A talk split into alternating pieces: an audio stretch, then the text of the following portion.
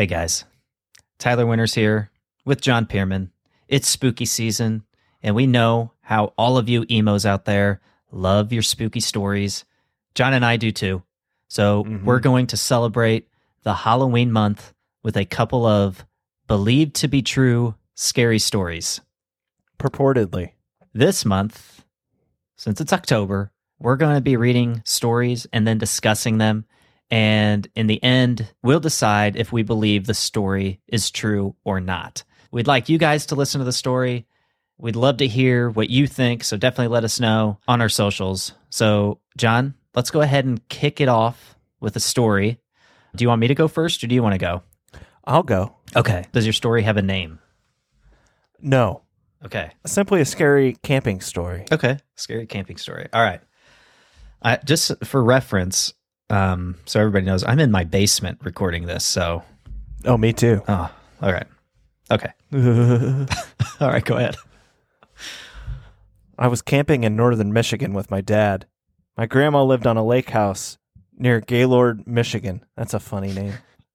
My parents and I would frequent every Friday through Sunday for well over a decade until my grandma sold the place. Our routine would be to pack up all necessary equipment for a three day camping trip and fit it into our bags, grab the mountain bikes, and head off to one of the state forests. We then would find a random two track leading into the woods. Partic- er, particularly, we always aimed for those that looked like they haven't been driven on in years due to overgrowth. Find a place to park, offload the bikes, and leave. We generally made our own trail. Then the goal was to find a stream or river and set up camp in any clearing we could find. We usually ended up in a clearing as we never went more than 10 to 15 miles from the truck. One time, we actually came across an old foundation of what I was assuming was once a home. No trail or road led remotely near for miles, right on a stream, made of rocks about the size of a brick. There's a small wooden shack, maybe 10 feet or so from the foundation, maybe four or four and a half feet tall. I remember my dad had to bend over, and I just hunched to get inside. Inside were rusted out gun barrels, fishing poles, snowshoes, bedding, old pots and pans. Clearly, the area hadn't been used in a very long time. Just cool stuff for a 12 year old kid. We set up camp about 20 feet away, caught a few bullfrogs, and cooked them up for dinner along with some pan fried nachos on the small Coleman we had with those old school mini propane tanks. No light pollution, the night sky was amazing. Could see so many stars. To this day, my favorite part of camping is after dark. That night, shortly before we went to bed, we tied up all our food and hung it up about 15 feet or so in the air over a branch like you see in the movies, keeping bears and other animals out of it, essentially our normal nightly routine. Shortly after we zippered up the tent to get some sleep, we started hearing grunting and huffing sounds coming from across the stream. My dad, being an avid hunter, says it's likely a deer or an elk, maybe a bear, which we've seen all of these and more on our trips. Sound carries pretty far, so dad wasn't too concerned. We hear it throughout the night, but sounds start getting almost baby like. The Oh, only way I can describe it is imagine a baby whining softly. Ugh. Add this with very deep huffs and grunting. Periodically, we would bear a high pitched, sharp, but very short cry. Sounded to me like a baby screaming, just creepy. Throughout the night, these sounds come and go. Dad loaded the Remington, and I had my little 20 gauge small game ready to go just in case. We eventually fell asleep. We wake up to nothing too out of the ordinary except the stench of rotting meat like a dead animal. We figured an animal died and we could just smell it in the wind. We would come across coyote kills sometimes of other animals, so we didn't think anything of it. We go outside to a beautiful sunrise and the sound of flies. Dad just figures we lost the food and the flies are on it now. Dad walks around back by the food back and stops abruptly and just says, I still remember it very slowly. What the fuck? Behind our tent are three deer strung up, skinned, and gutted. What the? The deer were hung on three different branches of the same tree that our bag was on, which was untouched. Each head was cut off and set on top of the guts. Each head was pointed directly at our tent. No one around, no footprints, no blood trail, nothing. Just three deer hanging by vine, not twine or rope, vines. Dad grabbed the gun and went to try and spot tracks or blood. He is a phenomenal tracker and has been a guide on a few occasions for experience hunts in the Upper Peninsula. He found nothing. We heard nothing in the night either. Creepy as shit. I was incredibly spooked. Dad was too as we packed up that Saturday and headed back to the truck. No incidents on the way back, just a normal half day trip back to the truck. We drove to the DNR station and reported it. I remember the guy looking at me, then my dad shaking his head slowly, picking up the phone, and all he said was something like, another skinned animal sighting near the whatever stream. Oh, dang. Clearly it happened before, but what the hell? Dad never did find out if it was someone or something. The fact that my dad couldn't find any blood spotting or trails where those deer would have been dragged or hoof prints where they perhaps walked is what to this day baffles him the most. We still talk about it over a beer every now and then. He also doesn't know where the vines came from because he looked all around the area and there were no trees with any vines anywhere around. The end. What the hell? Yeah.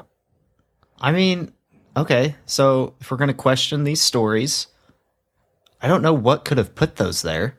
You know, like somebody just. I want, so how did it say how long they were gone for when they went fishing or whatever when they left the campsite?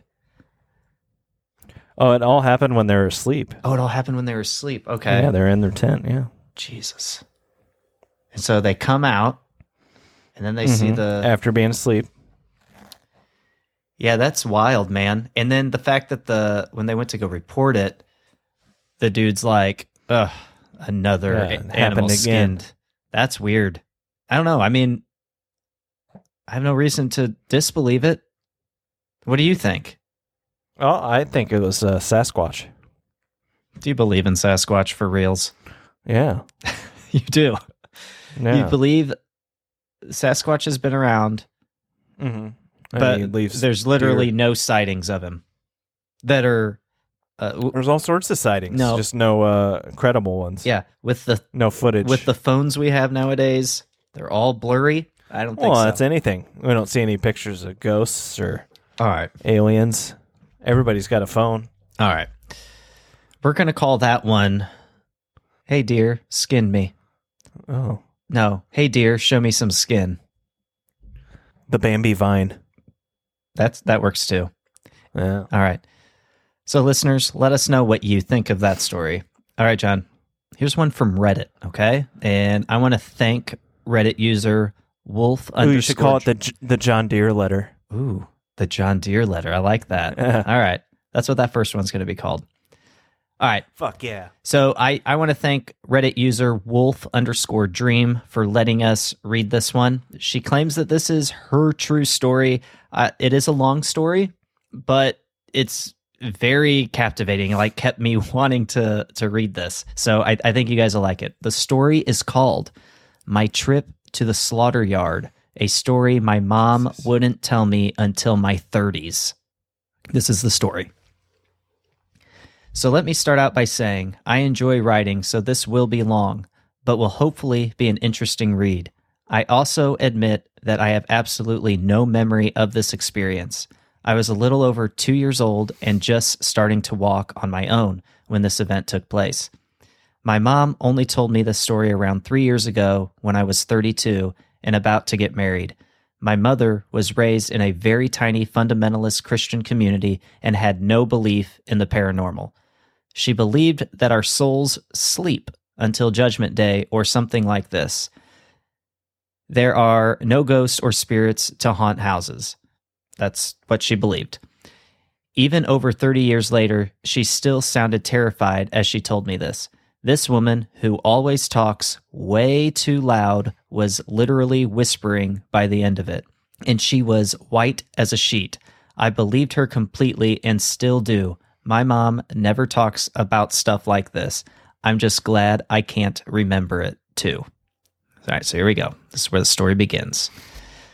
In 1988, my parents had their second child. This was my brother Victor. We were very crowded in our rented flat with two babies. My parents decided to move to a rambling old two story farmhouse on a seven acre plot in southern Ohio for more room for the family. It was way out in the sticks and took almost an hour to get to town from there. My mom said the first time I saw the house, I freaked out. I was crying and saying things like, Don't like mean house, mean house, ugly house, don't like, scary house, mama, don't like. My mom says this behavior was very out of character for me, but I stopped complaining about the house after a few weeks, so she chalked it up to the stress of the move. Now, this house was a ramshackle as fuck and in the middle of nowhere.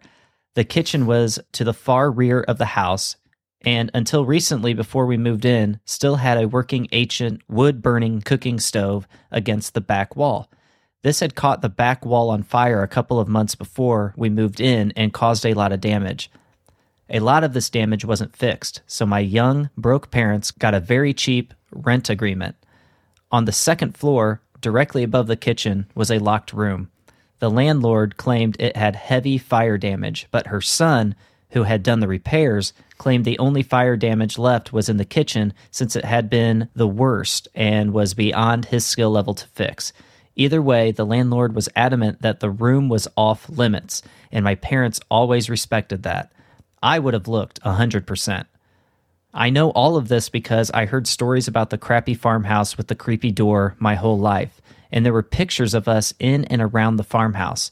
The locked door was right next to the upstairs landing, so there was no avoiding it, and both my parents have told me it gave them the creeps. A few months after we moved in, my mother and I were in the yard with our pit Doberman mix, Boss. She was hanging laundry, and I was rolling around with the dog.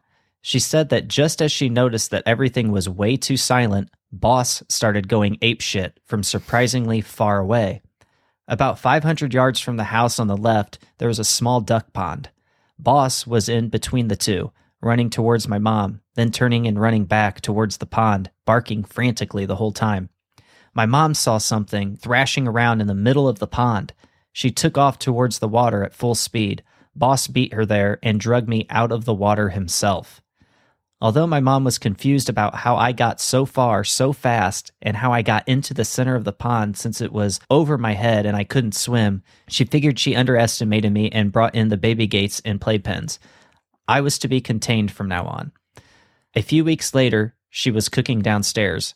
Boss was outside, Victor asleep in his crib, and I was in my playpen in my room upstairs. I also had a gate on my door and one at the top of the stairs. The stairs ran up from the side of the kitchen, so my mom said she could listen for us crying or fussing while cooking. My mom said no longer than 15 minutes after the last time she looked in on us kids, Boss starts going crazy again in the yard. She runs up to check on us. Victor's still sleeping, and every baby gate is still shut and locked, but I am not in my room. A frenzied search reveals I'm not in the house at all. A sudden image of Boss saving me from drowning causes my mom to rush outside to see what he's trying to tell her this time. She said he was running circles in the yard, barking uncontrollably. When she got outside, he took off towards the right, away from the pond. He would run ahead, turn around, and bark at my mother, wait for her to catch up a little before racing off again. He ended up leading her almost a mile and a half out onto the dirt road that separated our property from our neighbors. He led her to a thick stand of trees on our neighbor's side of the rocky drive. She said what hit her first was the foul stench of advanced decay. She plowed into the trees with her heart in her throat and her stomach full of ice. She said she noticed many piles of corrugated tin, tarps, tires, and other debris.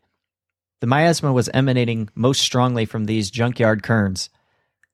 Peeking under a sheet of tin, she discovered the extremely decomposed corpse of a butchered cow. As she headed deeper into the thicket, where the tree cover was denser, she said less care was taken to cover the remains. Grisly pieces of bones and rotted chunks of bovine littered the area. Apparently, our neighbor, in an effort to cheat his taxes, had been illegally slaughtering cattle and hiding the remains in at least one of the few thick stands of trees around. She found me in the dead center of this thicket, just standing there looking around like I was confused, surrounded by carnage. She said I didn't seem scared or anything, just standing. She rushed over to me. After ascertaining that I wasn't injured, began questioning me on why I was here, how I got there, etc. Keep in mind that although my mother said I started speaking very young, I still didn't have much of a vocabulary. She said I told her, with that serious look only small children can give, that the children brought me here shatting her pants at the thought that anyone, even children, could walk right past her through the kitchen, get me from upstairs, and walk right back past her on the way down the stairs and out with me. She demanded to know what children and where the hell they are now. I looked at her dead serious and told her the ones that live with us in the room at the top of the stairs and that I didn't see them anymore. That's creepy. I just got chills. After a moment of stunned silence, she started asking all kinds of questions about these children. However, she told me that I refused to say anything else. She said as long as she questioned me about what happened, I would just stand there staring at her with a serious expression and my mouth closed. She said this same pattern held true every other time she brought it up to me, so she was always left wondering and immediately began hounding my dad about moving closer to town. While the incident with me getting to the pond was highly unlikely, it was at least remotely possible.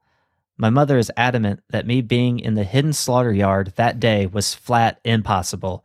She says there is no way I could have even known it was out there, much less have the ability to open and relock the baby gates, get downstairs, past her, and end up almost two miles down the road and in this place in under 15 minutes. I was only two and as slow and clumsy as most toddlers. As I said, she is still shaken by it after 30 years. Personally, I have no idea what happened that day. I've thought about hypnosis, but haven't yet decided. I really want to remember. Maybe it's better to let it be a mystery, because whatever the fuck those things were, I really don't think they were children. The end. Ooh. That's Portal, man. That's messed up. Ooh, portal. There's a portal in the house. Are portals like a like a dark, spooky thing that people talk about at all, or are you just Well, making in that this up? case there. I- no, I mean uh, she got portaled out into the water and then portaled out into that Ooh, cairn. Cairn. Cairn. dude it's it's wild i did uh, you know when i was getting her permission to read this story Mm-hmm. because it is her work i did ask her if she's done the hypnosis yet and she hasn't but she still is planning on it but i did tell her to keep me posted if if she ever does do it because i would like to follow up on this because this stuff this stuff is interesting man like i am a skeptic a lot of the times when it comes to stories like this but there's so much detail here and i actually Mhm. chatted with this person and she seems normal so uh Yeah. but i mean well, I mean, I've had people that I was close to that tell me stories, and I, bel you know, you believe somebody that you you know, Right. and they tell you a story, and then that makes you think, you know, Yeah. well, there's, and the fact that and the fact that like if you're gonna make up a story i don't think you're gonna say you're gonna put this story on your mom you know like you're gonna say Sure. oh i remember this vividly trust me you know no you're you're recounting a story told to you from your mom who does not believe in this type of stuff so i still wonder how on earth she could have you know gotten out into the pond at two years old into the middle of the pond but then get two miles down the road in 15 minutes into some weird crazy looking place. Um, a lot of questions, but I have I still have no reason to doubt it. And again, I'm like a skeptic when it comes to this stuff, but I don't know. What do you think, John? Portal. You still think portal, so you believe it? Portal, man. Somebody needs to look into this portal stuff if that's like a ghostly thing because that could make sense. You know, maybe how ghosts, you know, visit or don't. I don't know. Mhm. That's why they didn't want her going into that room because that's where the portal was. That's oh, that's where the portal is. Yeah. Oh my gosh. So maybe the children Boom. children came out of the out of the room, got her. Pull her through the portal. Oh, dude. Oh. Get a oh. hold of her. Tell her I figured it out. I'm gonna I'm gonna send her the link to this Excuse me, episode. I told her I'd send it to her once this is live. So we'll see. I bet we'll follow up because we're gonna have another one of these, at least one more of these episodes this month. So because I got a Yeah, few I more stories. the. I gotta find the ladder stories or the steps, steps in the woods stories. Oh yes, you have to. But I definitely have a few more to tell. So we're gonna have at least at least two more of these episodes, guys. So I hope you liked it. If you did, let us know. Share it on your socials. Help us spread the word. And we're having fun this month. We're taking a little break Yeah. from the music every once in a while to deliver these fun, scary stories. So, guys, Tyler, what's your uh, scariest movie moment? Gosh. See, so I grew up watching Child's Play, Nightmare on Elm Street, Friday the 13th. Mm-hmm, Like, I remember renting those movies all the time as a kid. Still can't believe my mom let me do it. Um, Faces of Death. Oh, God. Yeah. You remember when we rented those from uh, Uh-huh. the, the video store? for those of you who don't know, The Faces of Death was basically videos. Mostly fake. Yeah, I, th- I think at the time we believed that they were real, but uh, Some it's of it like was real, people dying basically, um, and it's People video footage. by animals and stuff like that. yeah, so But mostly it's fake. I don't know what the most scariest movie scene was for me. What do I've what do you mine. got? Pet Sematary. Gage. Uh, the girl, the girl's sister oh, dude, yes. that has the spinal yes, meningitis. Yes, I remember us talking about that. That used to freak me out so much as a kid. I, that's one thing I could not watch. Like I always had to Rachel. stop it, stop it, Rachel. stop it. Never get out of bed again. Ugh. Never again. Okay, yeah, that was that was creepy. I know. I'm probably scaring Beth upstairs. Oh my gosh. we just watched it last weekend, so it was fresh in my memory. But that's yeah, I don't like that scene at all. Ugh. Especially when she she returns back to the house because she's worried about her husband and Gage, and he's already Ugh. That that buried Gage, and Gage is back, and so she's in the neighbor's house, and then she's she starts uh, visioning her sister again. uh dude, that yeah, that show is super creepy and I have so many chills right now, dude. Oh my Mhm. gosh. That what a great concept for a movie though. Like honestly, that Oh, was yeah. well done. Oh, it's book first. Yeah. What what's the uh, old guy say? You always did an impression. Oh, that ground's sour. There it is. Oh, trucks come down that road That's it. Yeah, that's it. Oh, all right. all day and most of the night. Dude gets his ankle sliced by Gage. Mhm. Yep. Fred Gwynne. Mm. You know Herman what? Munster. You remember the? Did you ever seen the, see the movie Hostel? Yes. Okay, so I wonder if the director, or whatever people of that movie, got the idea to slit those. Oh, the Achilles yeah, slice. I wonder Yeah. if they got that from Pet Sematary. to that, Yeah. probably. Sure. Yeah. All right, I'll go ahead and close this one out. All right, guys, we'll be back with more this month. So make sure you hit the follow or subscribe button so you can be alerted when these episodes drop. But that'll do it for this episode. So thank you so much for tuning in. If you're really digging our show, please consider helping us spread the word and leaving us a review in Apple Podcasts and or on Spotify. A five-star review would be greatly appreciated. And please let us know what you're liking most about this show and also what you'd like to hear more of. So with that, thanks again and remember, spread love. Peace. Peace.